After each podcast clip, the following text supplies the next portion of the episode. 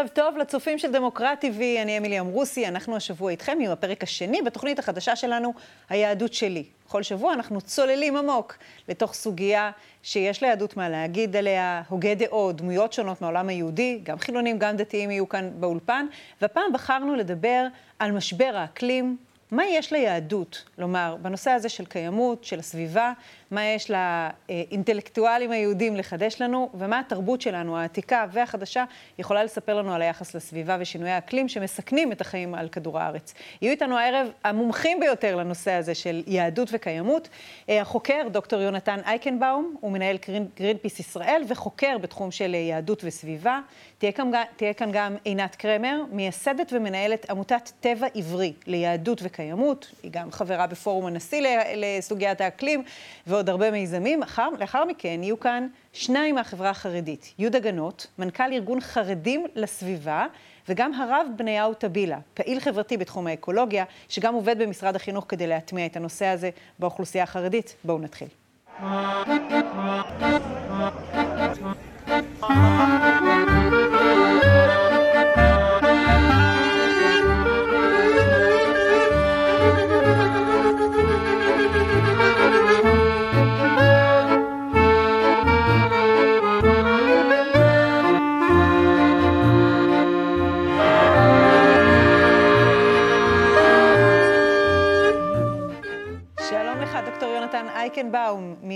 מגרינפיס ישראל, מנהל גרינפיס ישראל, וחוקר את הנושא הזה של יהדות וסביבה. שלום. שלום, ערב טוב ענייני. תשמע, הדבר הראשון שאפשר להגיד על נושא סביבה זה שבדרך כלל זה משוייך לאנשים קוסמופוליטיים, אה, שמאל, גלובליים, אה, בעוד שהאנשים שעוסקים ביהדות הם בדרך כלל יותר לאומיים, לוקל פטריוטים. איך זה מסתדר ביחד? זה דווקא מאוד מסתדר. אני גם, גם תמיד חיפשתי את, ה, את הקשר בין שני הדברים ובין שני העולמות האלה, כש, כשעליתי לארץ מצרפת עם זהות ירוקה מאוד מובהקת ובחיבור בין שני הדברים, אז קודם כל את צודקת, זה דברים שהם לא, כאילו לא באים ביחד באופן טבעי, אבל דווקא היהדות, המקורות היהודיים, המצוות של התורה, התפיסה היהודית באופן כללי מאוד מאוד מחוברים לערכי הקיימות. והשאלה היא לא האם היהדות היא מחוברת לסביבה אלא ולקיימות, אלא מדוע היא לא מחוברת, זאת אומרת, מה גורם לאורך ההיסטוריה, ובמיוחד בעת האחרונה, ש, שבסופו של דבר האוצר הזה, כי יש אוצר, יש באמת אוצר יהודי בנושא של קיימות, מדוע האוצר הזה לא בא לידי ביטוי? אני חושב שזאת באמת השאלה. אז בוא תחדש לנו, אנחנו יודעים על ערכי היהדות כתפיסות עולם סוציולוגיות, יש את התפיסה של מנוחה בשבת, יש את התפיסה של היבדלות מהעמים האחרים ולכן גם הלכות כשרות אה, רלוונטיות. איפה אתה מוצא התייחסות רחבה ומעמיקה לנושא היהדות, לנושא האקלים? אני חושב שיש קודם כל שני עוגנים, שני עוגנים, סליחה, מאוד מרכזיים. יש קודם כל העוגן התפיסתי. בעוגן התפיסתי יש אמירה שחוזרת אין ספור פעמים לאורך התורה ונמצאת מאוד מאוד עמוקה בתפיסה היהודית והיא התפיסה שהקניין זה קודם כל של הקדוש ברוך הוא. זאת אומרת האדם, אין לאדם בעלות על, אה, על המשאבים, אין האדם בעלות על הקרקע, אנחנו מוצאים לזה איזשהו ביטוי כזה קטן בדמי חכירה בארץ, שהקרקע לא תימכר לצמיתות. ככה אומר הפסוק ואנחנו מנסים לממש את זה, אבל בפועל אנחנו רואים תפיסה של קניין שהדברים לא שייכים לנו. פועל יוצא מזה הוא שהטבע, אה, בעלי החיים, הצמחים, כל מה שנברא הוא לשימוש האדם, אבל ברור, ברור, זכרו, זה שכל ישר, שהאדם לא יכול לכלות את זה, הוא לא יכול לחסל את זה. כי זה, זה לא, לא שייך, שייך לו. לו. זה בדיוק, יפה מאוד. זה, זה, זה, זה אומר שאם אם אתה, אין לך, אתה לא אדון על האדמה, אתה לא אדון על משאבי המים ואתה לא אדון על האוויר, אלא זה שייך לבורא העולם, וזו התפיסה המאוד עמוקה ביהדות, אתה גם מחויב, מזה אתה בהכרח לוקח שאתה מחויב גם לשמור על זה? בגלל שזה לא שייך לך, או הפוך, אם זה לא שייך לי, מה אכפת לי? אז התפיסה היהודית היא בדיוק, היא, היא למעשה לוקחת את האדם ושמה אותו אה, בכף מאזניים בין שני, אה, בין למעשה שני, שני כתבים. שני הכתבים זה שני הפרקים הראשונים של ספר בראשית, שני סיפורים של בריאת האדם. האדם של פרק א' נברא אה, בצלם אה, אלוהים, הוא רודה בבריאה, פרו ורבו ורדו בדגת הים ובעוף השמיים, זה אדם הקניין, זה אדם התועלת, זה אדם שרוצה להשיג, זה אדם שרוצה להשתמש, זה אדם שרואה עץ, והוא אומר, העץ הזה מפריע לי כדי uh, לסלול כביש או כדי לבנות בניין, אני אכרות אותו. לעומת זאת, יש עוד סיפור שמסופר, שזה סיפור של אדם ב', בפרק השני של uh, ספר בראשית. שם האדם נטוע בגן עדן לעובדה ולשומרה, uh, הוא עפר מן האדמה, הוא מחובר, וכשאותו אדם רואה עץ, הוא, הוא רואה משהו מעבר לתועלת, הוא האדם הקיומי, הוא אדם של קשר. האדם, הזהות האנושית נמצאת בין שני הכתבים האלה, המשבר האקולוגי הוא אה, פועל יוצא של חוסר איזון בין הדברים. Mm-hmm. כלומר, אני לא יכול לבוא ולהגיד, היהדות בוא רק נחדד, כי לא, לא כל צופינו מכירים היטב את אה, פרק ב' בבראשית.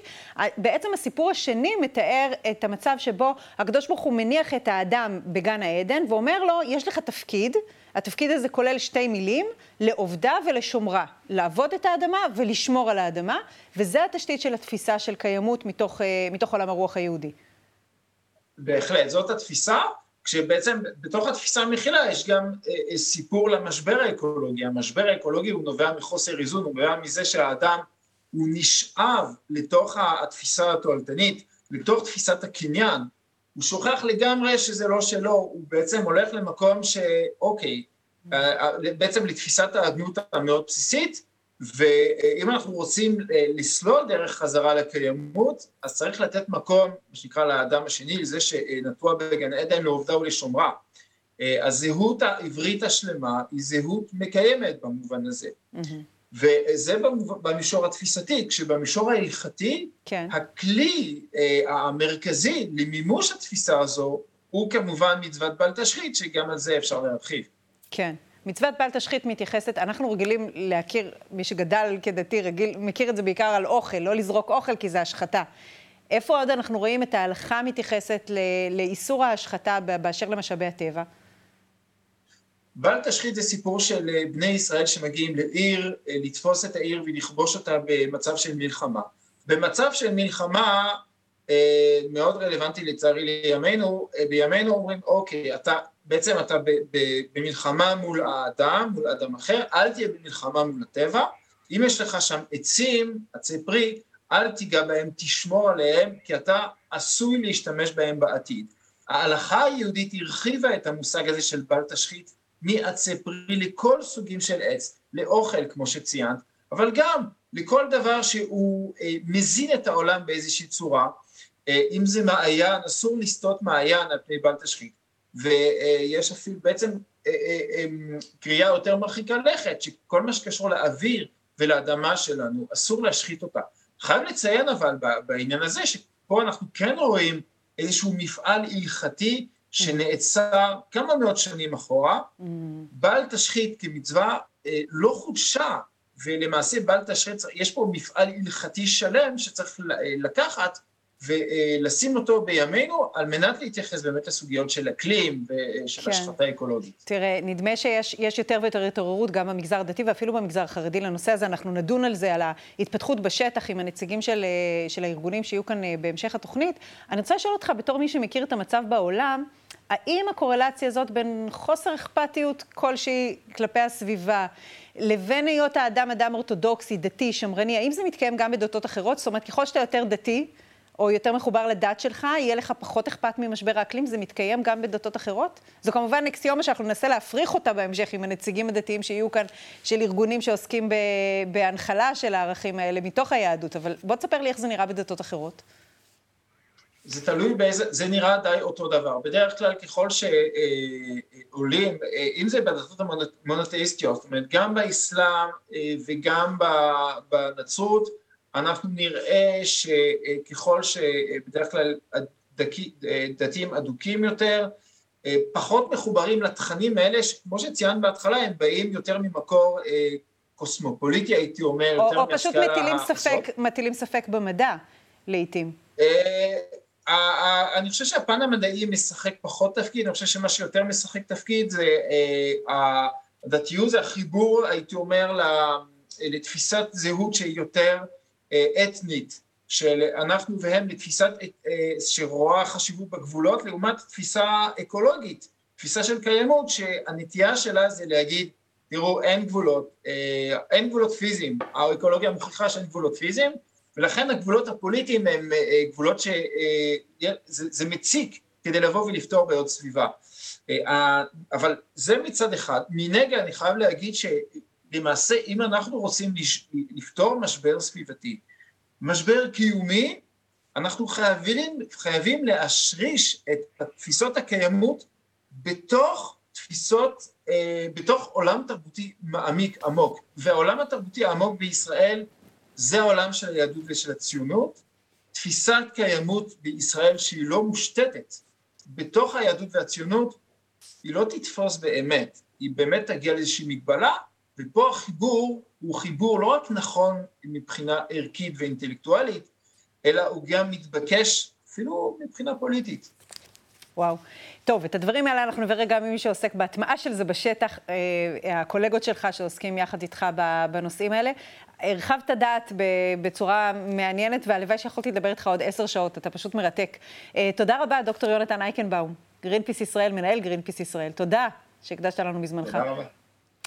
ועכשיו אנחנו נגיד שלום למי שהיא ממש הישר מן השטח. אה, היא ייסדה ומנהלת את אה, עמותת טבע עברי ליהדות וקיימות, היא חברה בפורום הנשיא למען אה, סוגיית האקלים, והיא באמת בהמון פורומים בכל מקום שבו הנושא טבע ואקלים נמצא. גם עינת קרמר נמצאת, אנחנו נגיד שלום לך, עינת קרמר, שלום. שלום וברכה. אז באמת, כמו שמבקש אה, דוקטור אייקנבאום אה, להציג, אין סתירה בין יהדות לבין אה, קיימות, הדבר, הדברים הולכים יד ביד, הם מופיעים בתרבות שלנו באופן היסטורי עמוק.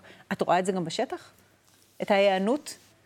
אמ, אני אתחיל ואגיד כן, אוקיי? אחר כך נפרט על הנושא הזה, אבל אני רוצה לחלק את זה כאן באמת לשני דברים. כשאנחנו מדברים על הטמעה של יהדות וסביבה, הרבה פעמים אנו, אנשי הסביבה, בעצם מנסים להגיד, אה, בואו, אה, שהדוסים האלה גם יהיו סביבתיים, שיפסיקו עם חד פעמי, אנחנו מנסים כאילו להגיד, כן, שהם גם יהיו הדבר הזה ממש. אני רואה באפיק הזה רק אפיק אחד, האפיק בעצם של להטמיע בחברה הדתית את הנושא הסביבתי, שזה, קודם כל אני אגיד שזה כבר קורה, לאט מאוד, אבל קורה.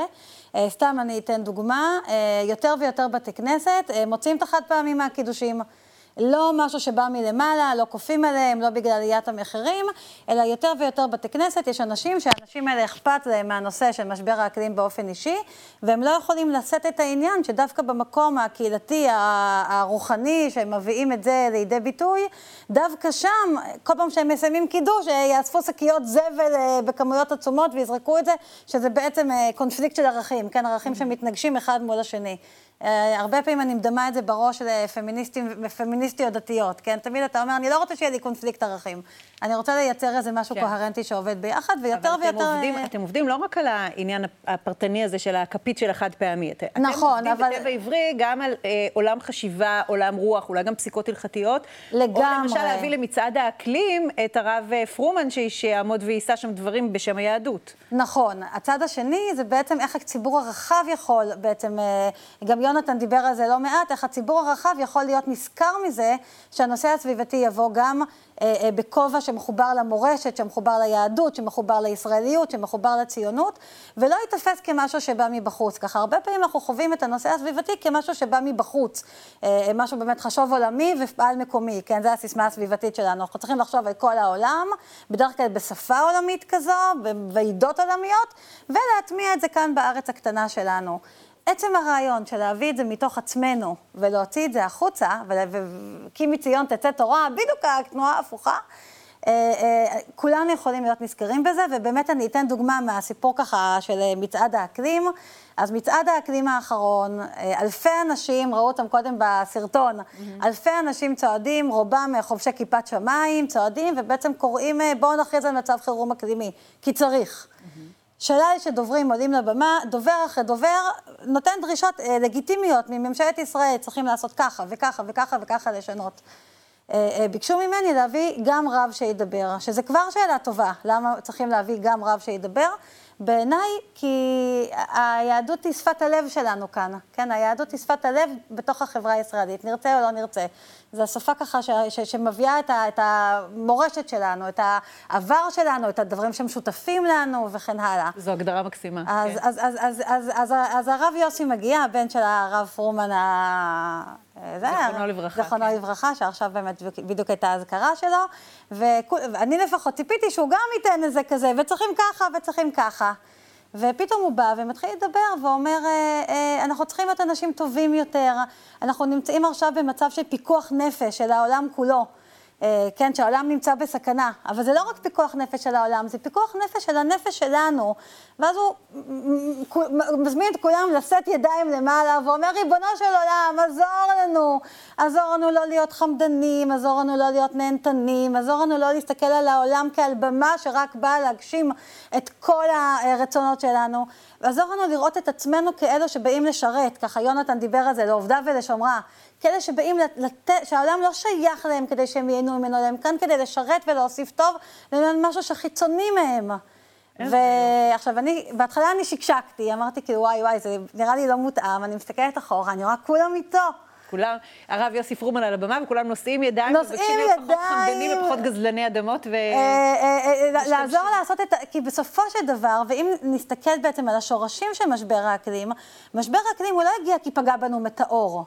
משבר האקלים בעצם זה משבר תרבותי. פיתחנו תרבות היפר-צרכנית, אה, אה, שמשתמשת במשאבי העולם בצורה לא מותאמת, ומייצרת פסולת שלא מתכלה. זה משבר האקלים, כאילו, משבר האקלים זה שם גדול, אבל זה הסיפור. Mm-hmm. וכשזה הסיפור, התיקון, תיקון המידות, תיקון הוא תיקון אישי, התיקון הוא תיקון פנימי. ועל זה אין ספק שיש ליהדות הרבה מה להגיד. מה אנחנו עושים כל החיים שלנו אם לא תיקון המידות? ואת חוקרת את זה היום גם כאשת אקדמיה, במסגרת נכון. הדוקטורט שלך, ספרי לי על זה.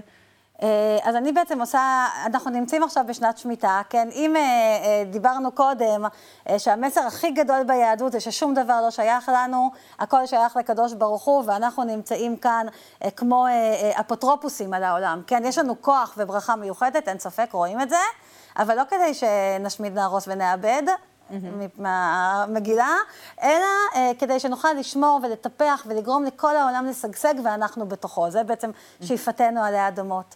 אז, אז כאן בארץ ישראל, המצווה שמחזיקה את זה הכי חזק זה מצוות השמיטה. שנת השמיטה, שנה שבה אתה אשכרה מביא לידי ביטוי. מתקיים פעם בשבע שנים נאמר, כן. שבו, פעם בשבע לא, שנים, זה שנה לא שבה... לא מכריחים את האדמה לענות לצרכינו, אלא נותנים לה לנוח. נכון, פעם בשבע שנים, החקלאי לא מאבד את האדמה, נותן לה להשתקם ולנוח, פותח את השדה וכל אחד יכול לבוא ולקחת שוויון בין בני האדם, יהודים ולא יהודים, אדם ובהמה, גם לחיות מותר אה, לקחת מהאדמה, וכל הפרות קדושים ואסור להתייחס אליהם בזלזול. זול. ולא לסחור בהם. ולא לסחור בהם. עכשיו, כל הדבר הזה, אמרתי כאן הרגע סביבה, אמרתי איזושהי הטמעה עמוקה של הנושא סביבתי, ההבנה שהאדמה לא שייכת לי, האדמה שצריכים במחזוריות מסוימת לקחת ולאפשר להשתקם, ההבנה שהפירות והשפע של העולם הוא לא שלנו לקלקל ולהרוס ולסחור, אלא הוא שלנו ליהנות, לחגוג את השפע ואת היש. פתיחת השדה לאחר, אמרנו כל הבריאה כולה יש לה אה, לגיטימיות וזכות קיום. מדהים. אמירה סביבתית נורא חזקה. אבל ו... אנחנו פסיק בהיסטוריה, אנחנו חוגגים עכשיו אולי את, ה, את השמיטה העשירית מאז שחזרנו לארץ. זאת אומרת, אנחנו בכלל לא היינו, לא קיימנו שמיטה בגלות, כי זו לא מצווה שמתקיימת בגלות, לא היינו בתודעה הזאת של...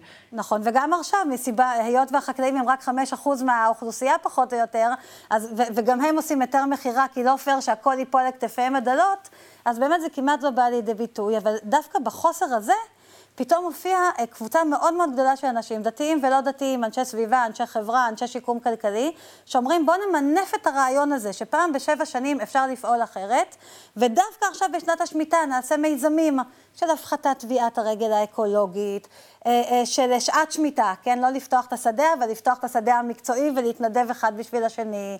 נעסוק יותר באכילת מזון מקומי ועונתי. כמו שהיה בשנת השמיטה, שכל אחד הלך לעץ כלשהו וכתב את מה שהיה באותו רגע, ולא מזון לא עונתי ולא מקומי. בואו ננצל, או לא ננצל, בואו נלמד ונקבל השראה משנת השמיטה כדי לפעול בתוך העולם. בקיצור, שאלת המחקר שלי זה האם הדבר הזה באמת קורה, האם מתעוררת תנועה סביבתית יהודית מפתיעה? אה, סביב שנות השמיטה בישראל, ואני לא רק חוקרת את זה, אני גם ממש חלק אקטיבי מזה. אה, הקמתי לפני שבע שנים את שמיטה הישראלית, ואני אקטיבית אה, מקדמת ודוחפת יוזמות מהעולם הזה. מה התגובות שאת שומעת מהחברים הדתיים שלי, כשאת מגיעה להם עם הרעיונות האלה להציל את העולם מטביעת רגל פחמנית ולהפסיק שימוש בתעשייה ולהפחית טיסות? מה, מה את שומעת מהחברים הדתיים? הרבה פעמים, אה, וכאן זה גם שאלה של למה זה לא מוטמע כל כך אה, טוב עדיין, הרבה פעמים אני שומעת אה, דברים, אני, אני אגיד את זה בצורה קיצונית, אומרים את זה בדרך כלל בצורה יותר עדינה, כי זה חברים שלי או חברים שלך. אה, הרבה פעמים אומרים לי, וואי, תקשיבי, הכל נכון, אבל לנו יש מספיק דברים. כאילו, וואלה, עכשיו אני שומרת כשרות. עכשיו אני אתחיל לשמור צמחונות, כאילו, אני כבר באה לעשות תיק שלם מהסיפור של האוכל, אני כבר עושה סביב כל הבדיקות שלי עם הכשרות. עכשיו את רוצה צמחונות, טבעונות. או אני אני תורם כבר מספיק לעולם בזה שאני הלכתי להתיישב, או שאני לומד תורה. עצם התרומה שלי לעולם היא בתוספת אה, רוחנית או לאומית, ועכשיו אל תוסיפי לי גם תוספת אוניברסלית. נכון, עכשיו, עכשיו באמת, וה, וה, והתשובה לדבר הזה מגיעה גם, אה, כמו שגם יונתן אה, הציע קודם, בלנסות לבנות כמה שיותר קומות של הדבר הזה מתוך ההלכה. דווקא, כאילו, זאת אומרת שלא יהיה כשר לאכול חיות, ש... אגב, יצא עכשיו פסיקה כזו ממזכרת בתיה, חיות שעברו התעללות בתהליך הגידול שלהם בגלל צער בעלי חיים. אה, אה, כן להכשיר ושיהיה פרווה, הבשר הלא אמיתי, הבשר המזויף עכשיו mm-hmm. שמגדלים, שיהיה מוטיבציה לאנשים לאכול אותו, כי אפשר לאכול אותו עם חלב. זאת אומרת, לייצר דווקא מתוך אה, משהו שמרגיש מאוד פנימי ונורא שלנו, בשפה שלנו, של הכשרות, של בית השחית וכן הלאה, דווקא משם להביא את הנושא הסביבתי, כדי שיהיה אפשר להתניע. תראי, הציבור הדתי הוא ציבור שבאמת אולי קצת קשה לקנות אותו, אבל ברגע ש, שהדבר הזה מגיע מתוך שיח פנימי, זה אחד הציבורים הכי מחויבים בארץ. נסתכל למשל על נושא תרומת הכליה, כן? ברגע שהדבר הזה נכנס והובן כערך אה, אה, שלא רק מותר, אלא גם רצוי, אני חושבת שהציבור הדתי כן, מתייצב שם. כן, הסטטיסטיקה חד משמעית, כן. כן. אני חושבת שהנושא הסביבתי, אה, אנחנו יושבות כאן הרגע רגע לפני פריצה. באמת, אני חושבת שהנושא הזה ככה לאט לאט מבינים שאי אפשר להיות ציוני אמיתי בלי להיות סביבתי, כי אם אתה רוצה שהמדינה כאן תשגשג, אתה לא יכול תוך כדי להחריב אותה. אה, אי אפשר להיות אה, אה, אפילו מאמין אמיתי בלי להיות סביבתי, כי אם אתה מאמין שהעולם נברא ואתה נבראת בעולם עם מטרה, לא יכול להיות שהמטרה הזו כוללת, אפילו אם זה בבלי דעת, השמדה של כל כך הרבה מינים בטבע. זאת אומרת, אני, אני באמת מאמינה שהשיח הזה, שעכשיו מתעורר בכל מקום סביבי, לאן ש... תקשיב, לא סתם השיחה הזו קורית כאן ועכשיו, כי זה מתעורר בכל מקום סביבנו. השיח הזה כן, עכשיו... כן, ראינו הצהרות של תנועת בני עקיבא, ראינו נכון. ישיבות תיכוניות שנוקטות בקו אקולוגי. אה, אה, פורום האקלים של הנשיא, אוקיי, יש פורום האקלים של הנשיא ששואל איך להטמיע את זה. בתוך פורום האקלים אני מרכזת קבוצה ייעודית. שעוסקת בהתנעת נושא האקלים בציבור הדתי והחרדי, ויושבים שם אנשים דתיים וחרדים, שהדבר הזה נמצא בנפשם, כאילו ש... החלום, כן, כן, שהחלום שלהם זה להצליח להביא את זה לקדמת הבמה, ועכשיו הם גם מקבלים כלים. אז אני באמת מאמינה שהתהליך הזה, אנחנו רגע לפני הקפיצה הגדולה, כבר רואים את זה בבתי כנסת, כבר רואים את זה בבתי מדרש שנפתחים, בתי מדרש של ההלכה וסביבה שנפתחים כפטריות אחרי הגשם, כבר רואים את זה ביוזמות השמיטה, שבו דתיים, חילונים ומה שביניהם מקבלים השראה מרעיון יהודי, שלדעתי קיים, הנושא של השמיטה as is קיים רק אצלנו, ומטמיעים את זה בצורה סביבתית. ואני, החלום שלי שבסופו של דבר זה יהיה ממש מדורת השבט של החברה הישראלית, שיהיה אפשר אה, להתגבש סביבו אה, יהודים וערבים, דתיים וחילונים, אה, באמת כל מי שחי תחת אותה, אותו שמיים ועל אותה פיסת אדמה, כדי לפעול ביחד, להיטיב עם עצמנו ועם הדורות הבאים. יפה, והמהפכה הזאת שאכן הולכת, ואת מרגישה אותה ככה, את הרחש שלה מתחת לאדמה, כן. הולך ומתקרב אלינו, תהיה רשומה גם על שמך, אם יורשה לי. אה, עינת קרמר, עוד מעט דוקטור עינת קרמר, אה, מטבע עברי, תודה רבה. תודה. בשמחה. להתראות. ועכשיו נבדוק מה קורה בתוככי החברה החרדית ועד כמה הנושא הזה מצליח לקנות לעצמו שבט שם. אנחנו נגיד שלום וערב טוב לרב בניהו טבילה, רב, פעיל חברתי בתחום האקולוגיה וגם עובד במשרד החינוך. שלום לך. שלום וברכה. אז מה המצב אצל חרדים? הצצה קטנה אל, כן. אל מעבר לחומה. יש מתח מעניין בין ההתנהגות, שהיא בסך הכל טובה מבחינה אקולוגית, כי אם אנחנו שמים בצד את כל העניין של הכלים החד פעמיים. תכף נדבר על הפצצה הגדולה כן. הזאת של כלים חד פעמיים. אז אפשר לראות שגרים נגיד ברבי קומות בדרך כלל, זאת אומרת, לא, הבנייה היא רוויה, היא מנצלת את הקרקע, לא, לא בבתים פרטיים. אה, לא טסים הרבה לחו"ל, תרבות הצריכה יותר אה, אה, מרוסנת mm-hmm. מאשר בקהילות אחרות. משתמשים בתחבורה ציבורית. הרבה תחבורה ציבורית. זאת אומרת, ההתנהגות היא די טובה, מנקודת מבט אקולוגית, אבל המודעות היא חסרה. זאת אומרת, לא תמיד יודעים... כל מה שמנית הוא לא למען האדמה והסביבה, אלא... אורחות חיים מסורתיים, טובים מאוד, שמנקודת מבט אקולוגית הם מועילים לסביבה, מועילים לבריאה, כמו שאני אוהב להגיד, אבל הם לא נובעים מאיזושהי מודעות אקולוגית עמוקה, יש איזשהו פער של ידע, מה אומר המדע על מה קורה לנו, מה הבעיות הגדולות שניצבות בפנינו, מה עתיד לקרות אם לא נשנה את מה שנעשה. אה, לא תמיד מסכימים על האידיאולוגיה. פה היא באמת הבעיה, שמי שיטען את הטענות לגבי הסכנה הממשמשת ובאה לכדור שלנו, לבריאה, כן, כן. יהיה המדען החילוני, שבו כן. אני אטיל ספק, הוא לא יהיה הפוסק. נכון, נכון. אז יש כאן, זה יוצר כמה בעיות. א', לפעמים זה אה, גורר אנשים לחשוב על זה אה, בצורה אה, של פוזיציות, להגיד, הנושא הזה שייך לאנשי המדע, שהם בדרך כלל חילונים, לפחות בסטריאוטיפ, לא שייך אלינו, ולפעמים גם... אה, יש ביקורת עניינית, אומרים, אנחנו לא מקבלים את כל הנחות היסוד של המדע ביחס לאיך אה, נברא העולם, אז למה שנקבל את ההנחות, אה, את, ה, את העמדות שלו ביחס למה עתיד לקרות? למשל. אם, אם הוא מספר לי שהדינוזאורים היו כאן לפני 30 מיליון שנה, כן. ואני יודע שהעולם נברא לפני 5,700 נכון. שנה, למה שאני אאמין לו מה הולך לקרות בעוד 5,000 נכון, שנה? נכון, למשל. אבל גם קצת יותר מורכב מזה, כאילו עולות שאלות נגיד עמוקות יותר של השגחה פרטית. אולי... הבריאה, או אנשים מניחים שהבריאה היא באחריותו של הקדוש ברוך הוא, למרות שהוא נתן לנו לשמור עליה, אבל הוא מן הסתם ימנע קטסטרופה, אה, כמו שהוא הבטיח אחרי המבול, והוא לא ייתן שהעולם ילך אה, לאבדון. לפעמים גם אומרים, אה, זה לא בעיה שלנו, זה בעיה שלו, יש לנו בעיות הרבה יותר בוערות שאנחנו צריכים לעסוק בהן, בין אם אלה בעיות דתיות או בעיות חברתיות. גם הרבה פעמים פשוט החברה הזו עוסקת בהישרדות כלכלית, ואין לה תמיד את הזמן, לפעמים זה גם פריבילגיה של זמן לעסוק בנושאים כאלה, בפרט כשלא יודעים עד כמה הם בוערים באמת, זאת אומרת, עד כמה הם נוגעים בחיים עצמם ולא באיכות חיים. וואו, זה ש... מדהים. אני יכולה להוסיף על זה כן. עוד משהו, במרחב הסוציולוגי, מי שעוסק בקיימות, זה אנשים מטייפ מאוד מסוים. אתה יודע, נכון. אה, אתה יכול לנבא איפה הם גרים, למה, למי הם מצביעים, מה כן. אורחות החיים שלהם, ולכן אדם כמוך הוא באמת הפתעה מאוד גדולה וברוכה. כן. וגם חלק מהציבור החרדי מתבונן על המרחב הסוציולוגי, ואומר, זה לא שייך אליי, זה לא השפה שלי, זה לא החברים שלי, זה לא השבט שלי. כן, דווקא כאן חשוב להגיד שהמוטיבציה שלי היא מוטיבציה דתית, היא פנימית, היא לא מוטיבציה חיצונית לקהילה שלי או חיצונית לתורה הקדושה, אלא היא מוטיבציה פנימית. אני אומר, הקדוש ברוך הוא אה, אה, ברא את האדם, כמו שכתוב בבראשית, ואמר לו, אתה עכשיו תרדה בעולם. כן, נעשה אדם בצלמנו כדמותנו וירדו בדגת הים ובעוף השמיים, אבל הרדיעה הזאת לא יכולה לכלות את העולם. כי אם היא מכלה את העולם, אז הוא לא יעבור לדור הבא. וכי המשמעות העמוקה של הבריאה בצלם זה היכולת להעביר לדור הבא. זאת אומרת, על אדם כתוב שהוא אחר כך מוליד בצלמו. זו המשמעות העמוקה. Mm-hmm. כתוב אה, למשל בטור, בספר אה, טור של רבי יעקב בעל הטורים.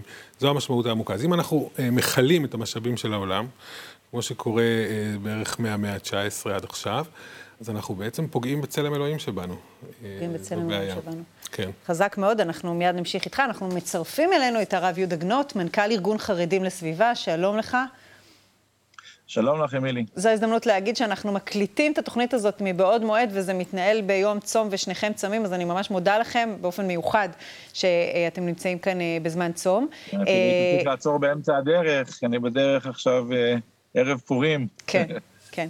אז uh, אתה מנכ"ל ארגון חרדים לסביבה, שבעצם מנסה להטמיע את ה, uh, לא רק את המודעות, אלא גם את המעשים והפעולות. תן לי דוגמאות לדברים שאתם עושים.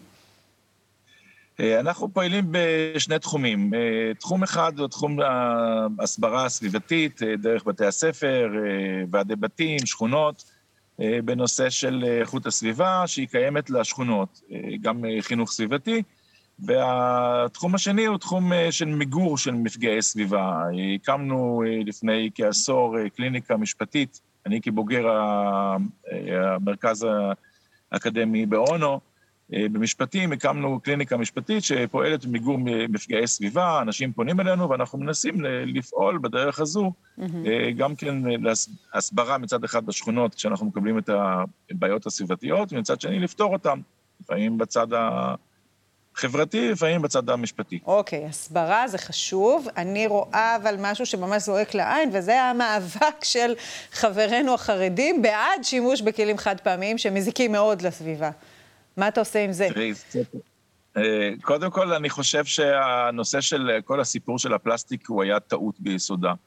אה, נעשה פה איזשהו מאבק פוליטי, אני לא אכנס כאן, זה נושא של ליברמן וחברי הכנסת החרדים, באיזשהו אה, קונוטציות אה, נוספות שהיה ביניהם, אבל אז אני הובלתי באמת גם קו הסברתי שהפלסטיק הוא פלסטיק מזיק, זה אף אחד לא מתווכח עם הדברים האלו, יש נתונים, אנחנו יודעים במה מדובר, והיום אני יכול לומר שהרבה מאוד מהציבור החרדי לאט לאט מתחיל להפחית את הפלסטיק, אבל נכון שיש פה איזושהי גזרה שנגזרה על כל הציבור. אני לא יודע אם כולם מסכימים לדבר הזה. בוא נגיד, הדרך אולי היא קצת אה, בעייתית, אבל התוצאה היא תהיה טובה. אני בטוח שיחד, אה, כשיעבדו אה, איתנו, עם הציבור החרדי... התוצאה הזאת אומרת שעליית המחירים של כלי הפלסטיק, הכלים החד פעמים, תביא באמת לצמצום לבסוף? הציבור החרדי יפסיק להיאחז בהרגל הזה, שהוא הרגל שפוגע מאוד בכדור הארץ?